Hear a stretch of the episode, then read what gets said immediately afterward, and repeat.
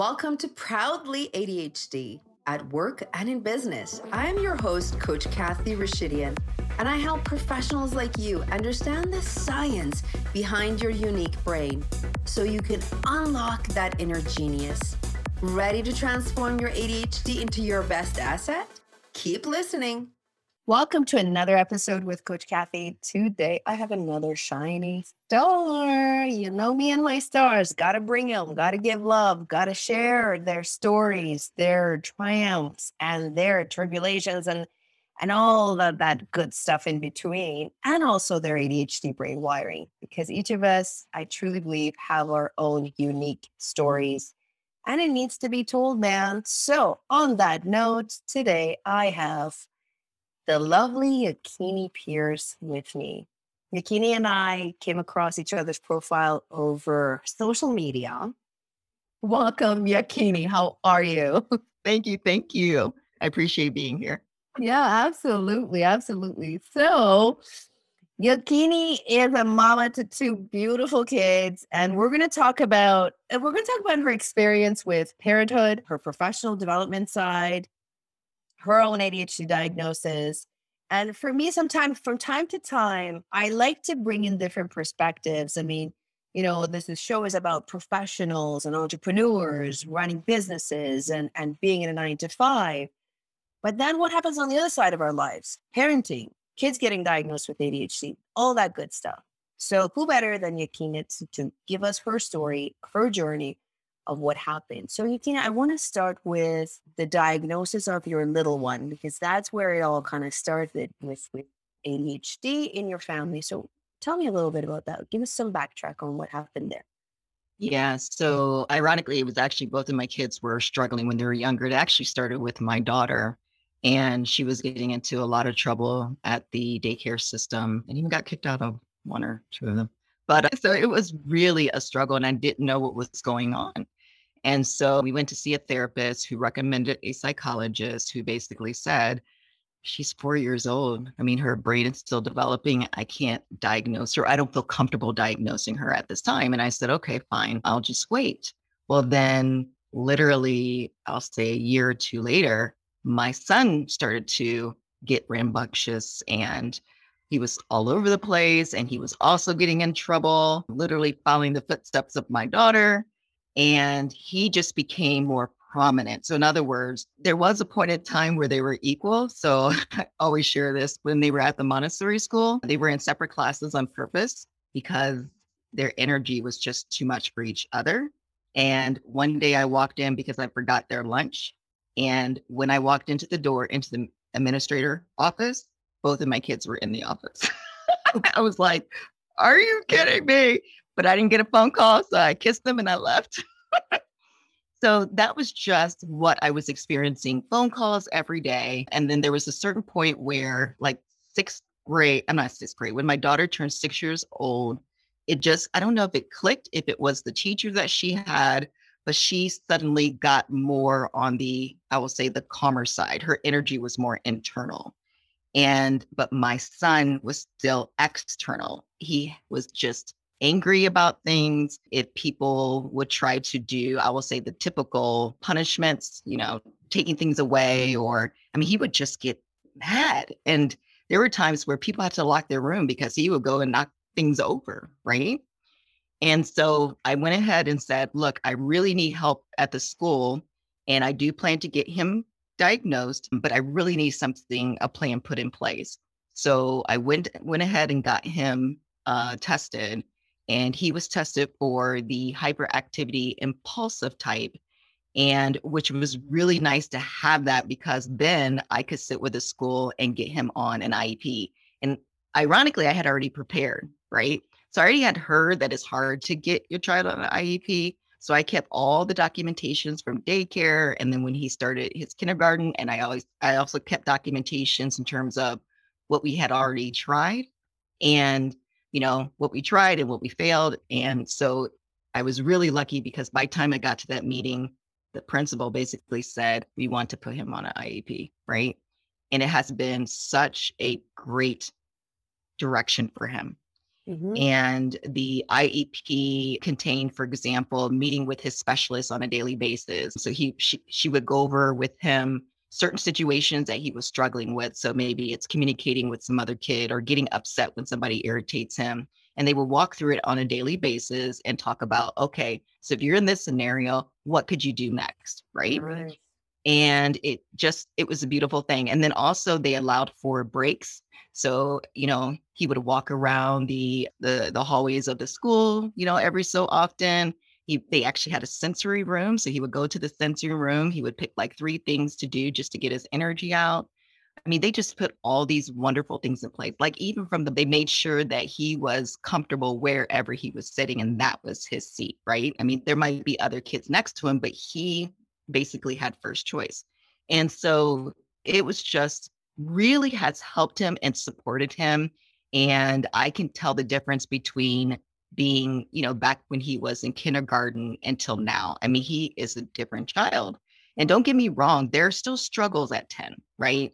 There's mm-hmm. still growth. There are still things that he gets angry about, but he has grown so much. And and honestly, so have the teachers, right? The teachers also have learned how to interact with him and how to bring out his strengths and how to transition him. So it has been a balance. And they always made sure they put him with the teachers that they knew he was going to be able to grow with. So it's just been a really good experience at this particular school. Dang, girl, that's pretty awesome. That is pretty awesome. I want to I want to come back to the school thing. But so what happened with your daughter then? And it's so interesting that you say she went from hyperactive to inward. That I find that very fascinating. Yeah, so most of hers was became internal. So, and I think it was, and I don't know, we always say this might be typical of girls where, you know, they don't want to get in trouble. They want to, you know, we want to try our best, right? We don't want to seem like we're different and we, we just, we work hard. And that's what she did. She went from externally showing her emotions to internally showing, not showing her emotions, which is mm-hmm. just as bad Mm-hmm. And so she, well, let me take a step back. So when she started in first grade, she just started getting better with conversating with people. But one of the things that I noticed is she ne- didn't express her feelings for a long time. Mm-hmm. Okay. And that really worried me because she wasn't expressing what was going on with her. And I told her, at, even at first grade, hey, if something's going on with you, you need to talk about it. And for a long time, she just would not talk about her feelings because she really didn't know how to deal with her feelings. She didn't know how to, what they say, self soothe. So mm-hmm. she just would not get upset. She would just internalize it because she knew if she got upset and angry, she would be yelling in people's faces. She mm-hmm. would, you know, when she was little, she may, you know, hit somebody, you know, she just did not know how to do it, deal with it.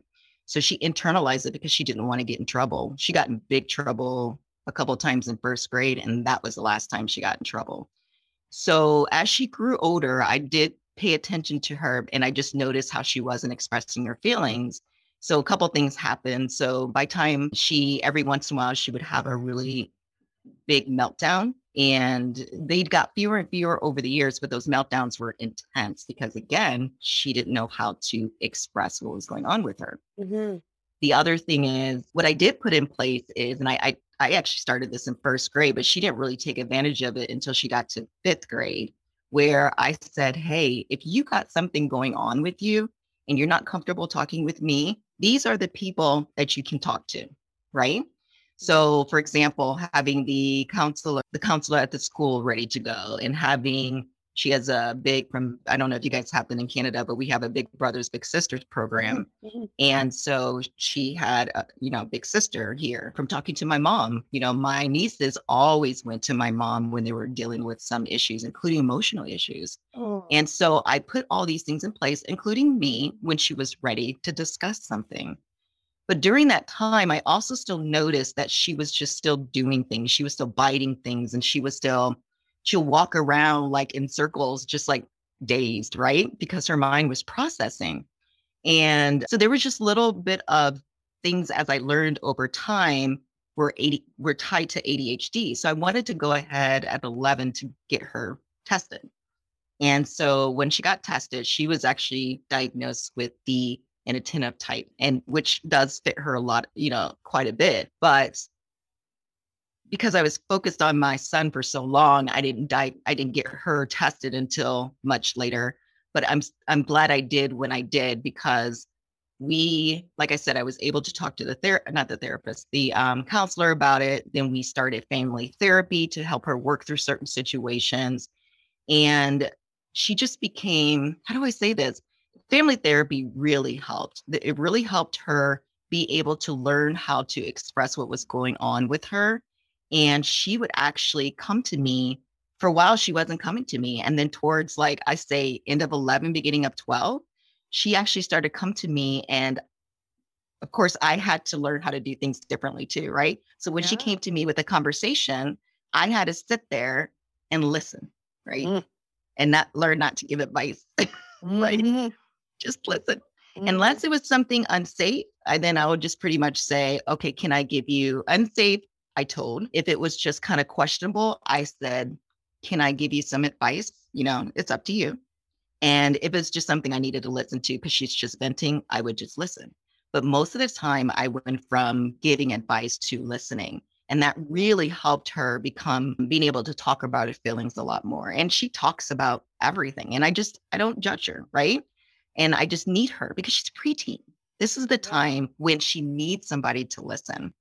And so, yeah, so she was a totally different path where, yeah, she just, yeah, it, it, it was, it was a really rough time because she was dealing with stress from school. She was, you know, she's a outgoing person. She's, she's dealing with the drama from, you know, friends. And then she, you know, her and her brother were, you know, always batting or bumping heads. And so she was just dealing with a lot of things. And so that's why I went ahead and said, okay, we really need somebody to help us work through this.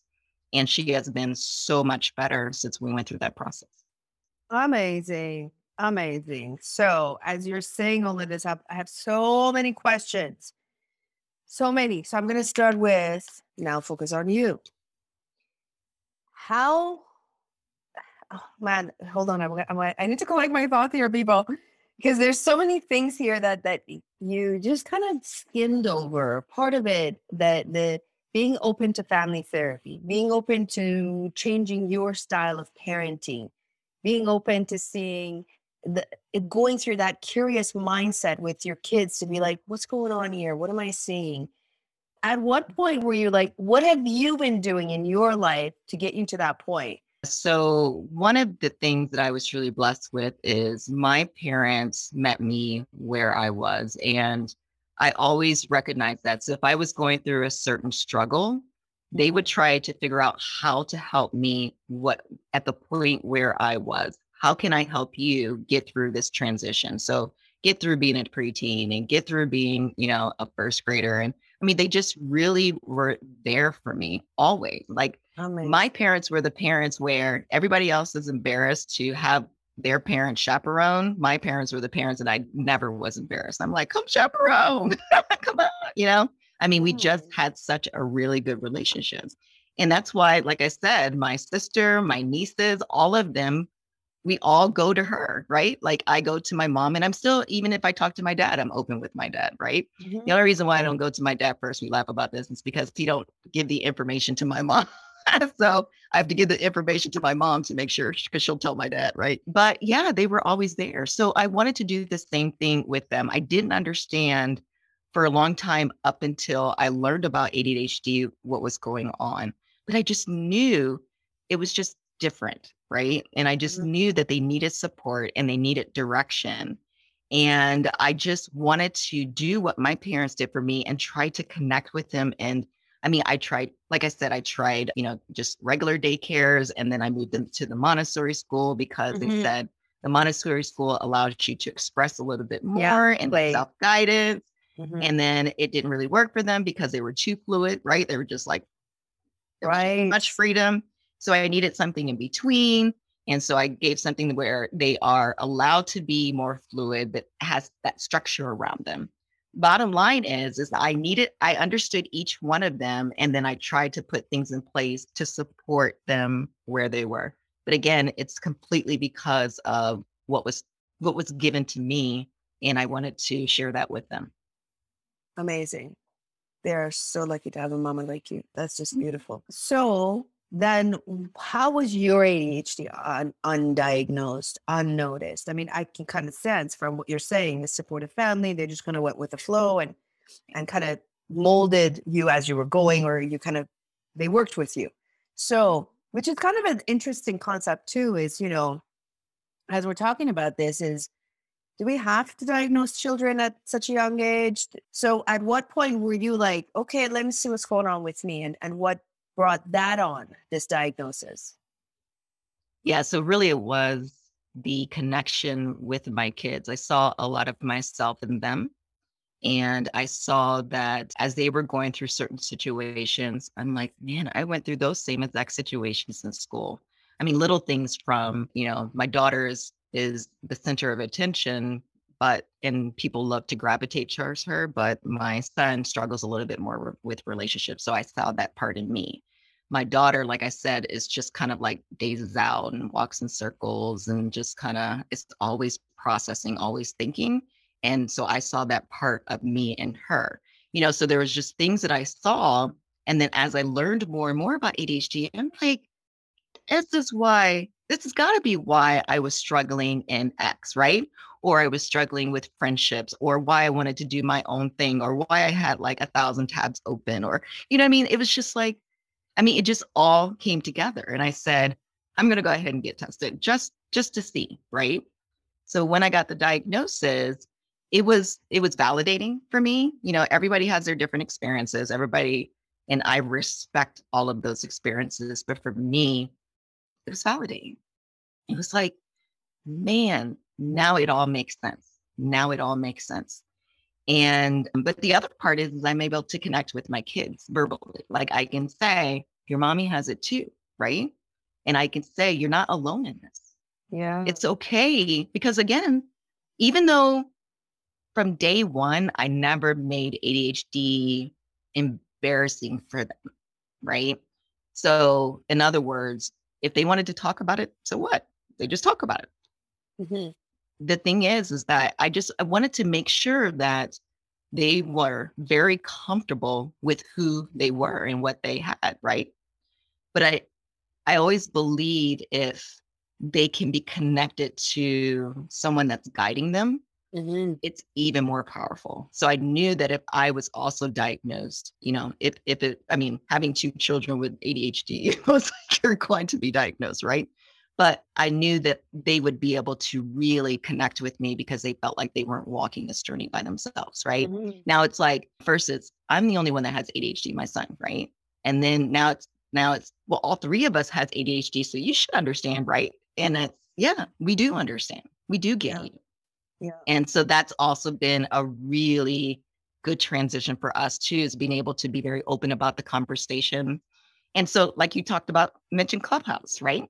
Mm-hmm there are some rooms where if the conversation is light enough and people are just sharing information, I let them listen in because I really want them to hear it's just not them, right? Mm-hmm. And what's her name? Caitlin. Caitlin has a podcast where it's focused on children, and I let them listen to those podcasts, and they actually got to participate in a couple. Great. Yeah. So just little things. I want them to hear about ADHD like it's second nature. And exactly. yeah, can we talk about that label for a second? It's not a, like I don't see it as a label. It's all it's like, you know, you we both have brown eyes. We, you know, you have curly uh-huh. hair. I have semi curly hair that I straighten from time to time, right? Like it's just a part of who we are. It's right. not a like a thing that. Yeah, I love that. Yeah, and it's you're embracing it, right? The, yeah. You, you if you're left-handed, yeah, you're left-handed. You need to change it. it is what it is. So I love that. I love that. And for them to see it at such a young age. And there's something magical about when I have conversations with those with ADHD, you, you could say a couple of words and they just get you. You don't even have to finish a sentence because the pain is so you you know it's it's like just it's known. It's like right. So imagine if they're like with their mom is you just have to. I'm pretty sure most of the time there's this look of like I got you. There's yeah. a moment. Yeah, and no explanation needed. Yeah. No, oh, yeah. you know, justification needed. I love that. I know my um, daughter. Oh, just one thing. My daughter, she yeah. she cracks up at me. She says because she runs into everything, right? Like everything. Like, like the girl just literally runs into everything every day.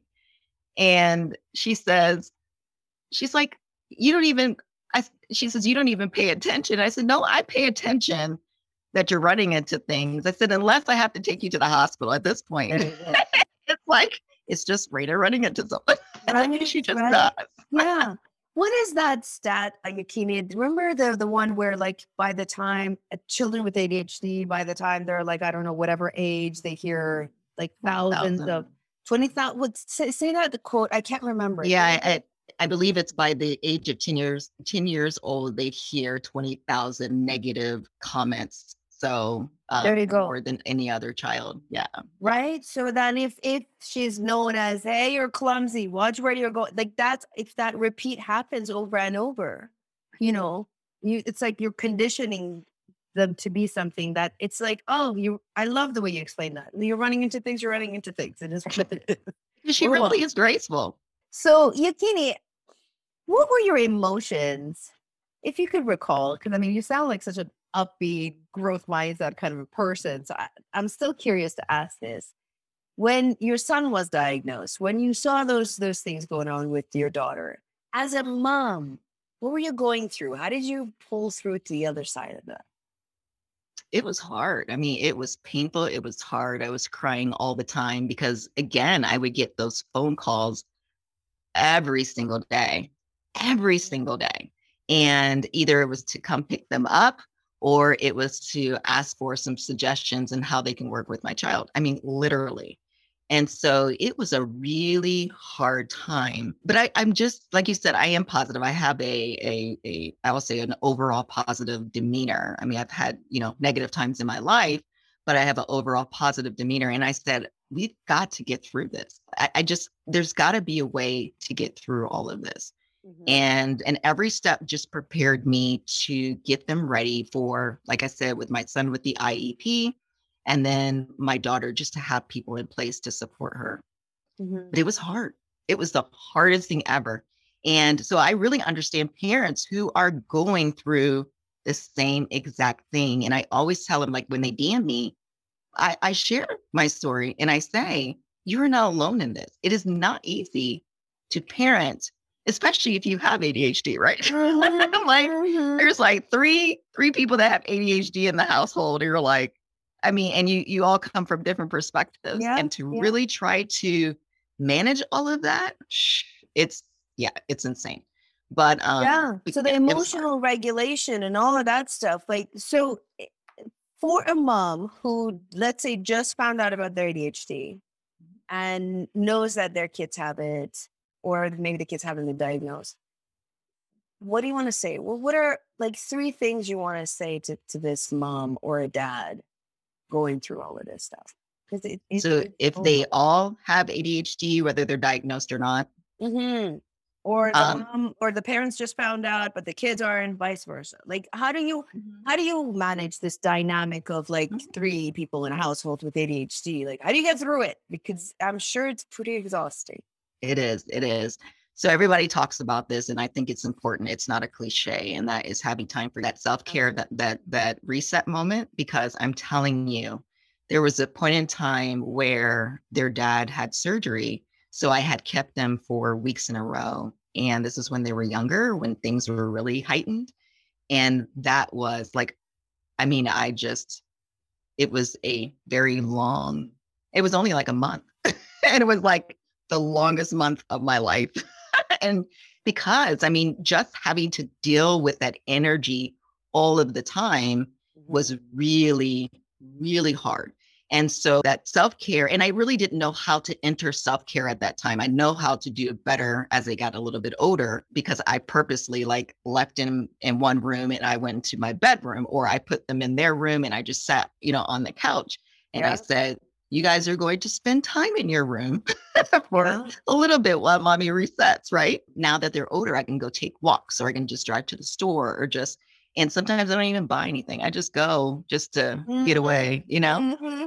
And so so self-care is the first thing. The the second thing is be patient with the process. It's going to be a rigorous process because again, you have to figure out your child, right? First of all, you really need to know about ADHD as much as, much as possible and just research it as much as possible. And then how it relates to your child so you know what strategies to put in place for your child and you know what conversations to have with anybody that is interacting with them, right?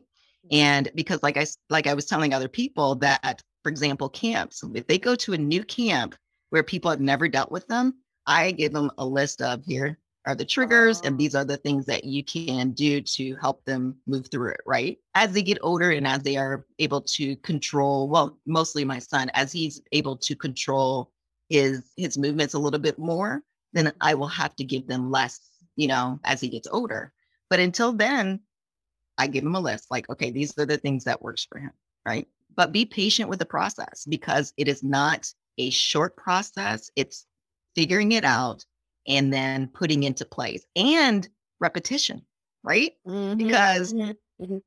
I swear I tell them the same thing like 20 times in a day, right? Yeah. I'm like, are you kidding me? But, but like, for example, we were sitting on the couch and my son said to me, he was 10, he had just turned 10, and he said to me, You know what? I'm about to get angry. I need to just breathe. That oh. took him doing this for five years to get to that point, right? For him oh. to really grasp the fact that he needed to take a breath before responding. And that's what I'm talking about. It that takes time. It takes time, but it can happen. And then you don't have to do everything. The last thing I want to say is you don't have to do everything that everybody else does, right? I don't do the things that my parents do. When we have that conversation, I'm very honest. I'm like, I don't put the things in place that you did for me and my sister that I put in place for them. It just does not work, right? Yeah. From teaching them to like I could do things straight. That's what, well, because I there were certain subjects that I liked. So it, it's hyper focusing, but mm-hmm, mm-hmm. there's a lot of things they don't. So that I need to make sure they take breaks. Like if they have a long or a large amount of homework, I know they got to get up and take breaks, for example, right? Mm-hmm, mm-hmm. Um, I mean, there's just so many different things, you know, from discipline to consequences. There are things that they put in place that I can't do with them. Now, I'm going to get to the same goal to teach them a lesson, right? because the overall is that you want them to grow, but getting to that goal is going to be different. And that's going to be okay. So you can't not do everything. You can get recommendations, right? Mm-hmm. Because mm-hmm. as like as an ADHD community, I definitely listen to other people's recommendations. And then I say, okay, let me try this for my child.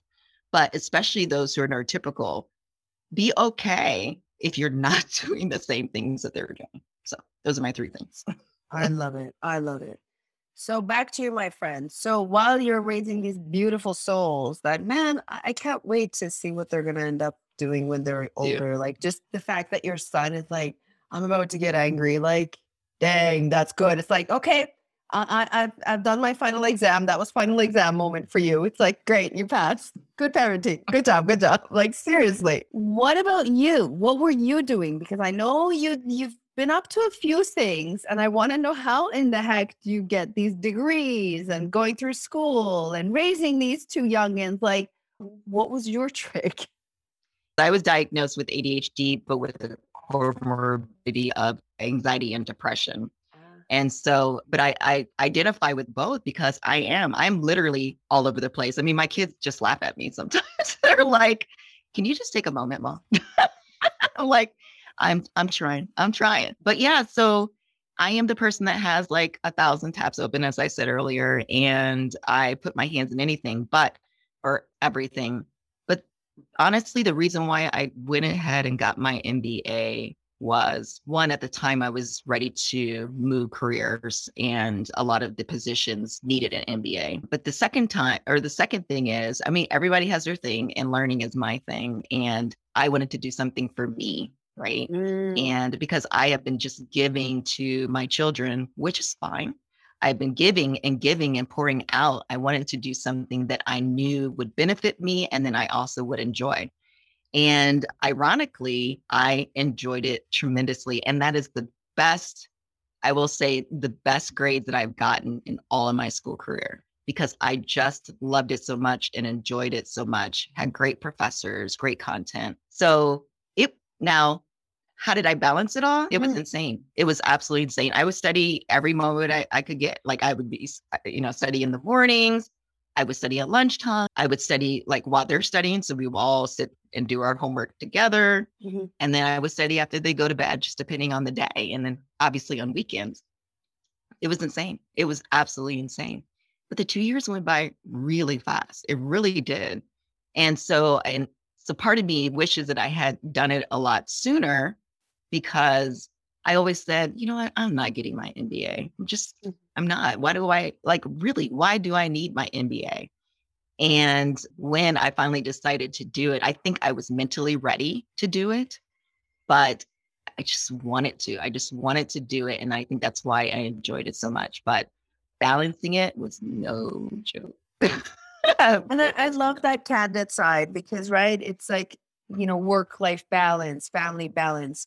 I don't believe in it. It, it it's the same like what you're saying is when the motivation is there when the interest is there we will figure out ways to kind of manage and juggle through it which uh-huh. sounds like that's what you did which is yep. like so awesome yeah yeah and i didn't think about it right i just yeah. did it yeah yeah and also because it was aligned it was it was aligned with who you are what you wanted to do and and i always say to my clients if you're finding this like it's difficult to do if it takes you too much effort is it really like by whose standard are you doing this for? Like what what gap are you trying to fill because they said and it's the thing to do versus what you did was like no i want to do it and there it is.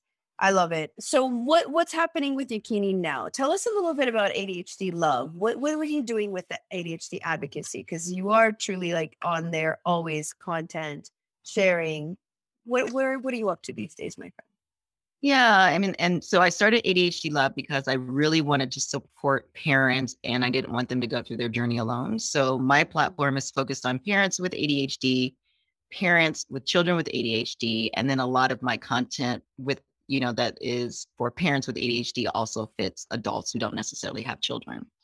And so the idea though is I really want to support parents in putting strategies in place or getting them to look at how they can change the way they are approaching things a little bit differently, right? I want them to realize it on their own by guiding them to that point. And so eventually, I'm actually taking coaching classes now. So I'm hoping to start up coaching towards the end of this year, the, be- the beginning of next year. But in the meantime, like you said, I'm just advocating. I'm just putting content out there as I'm learning something, I share it with the audience. I give, you know, sometimes share my experiences, sometimes share my children's experiences. And I really wanted to be open, you know, as a minority too, right? Because there's not a lot of us out there really representing. And I wanted to make sure that I was doing my part because it's just not a conversation that we have. So I, again, I want to normalize it in my community too. And so it really has been a joy. I have grown so much. I've learned so much. I mean, when I talk to people, I mean, so I'll do a taping and then obviously I got to watch it again to edit it, right?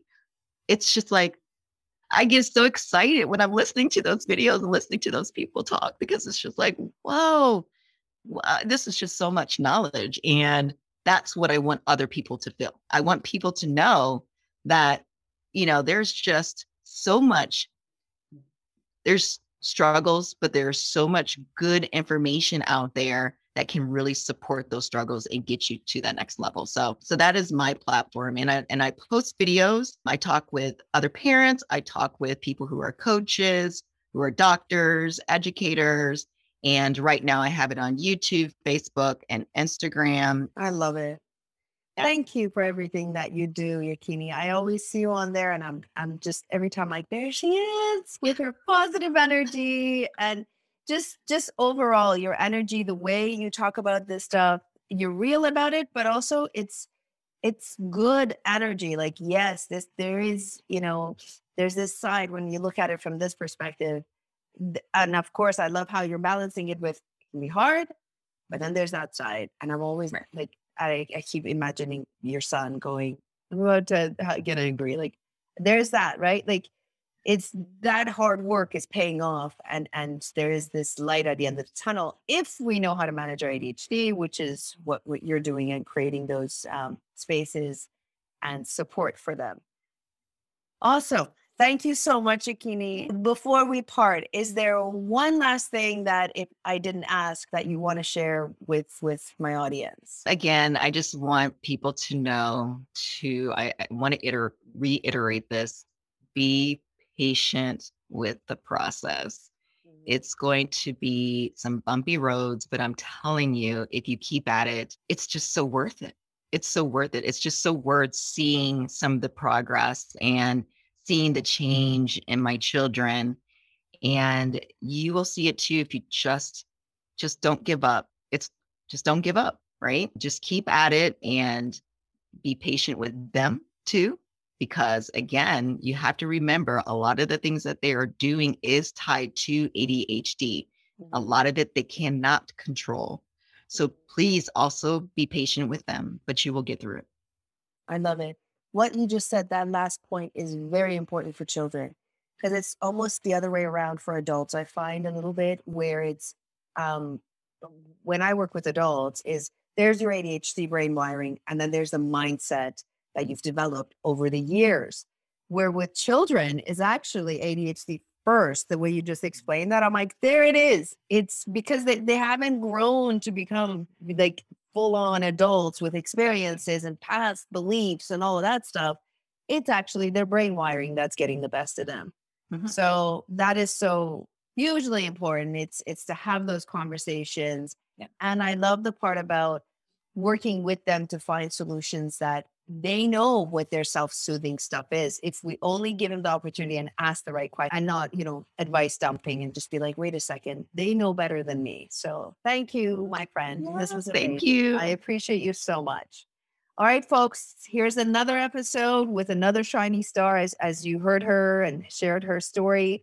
I will put in the show notes where you can find Yakini with all of the links to her beautiful content and until next time, my friends, keep on shining.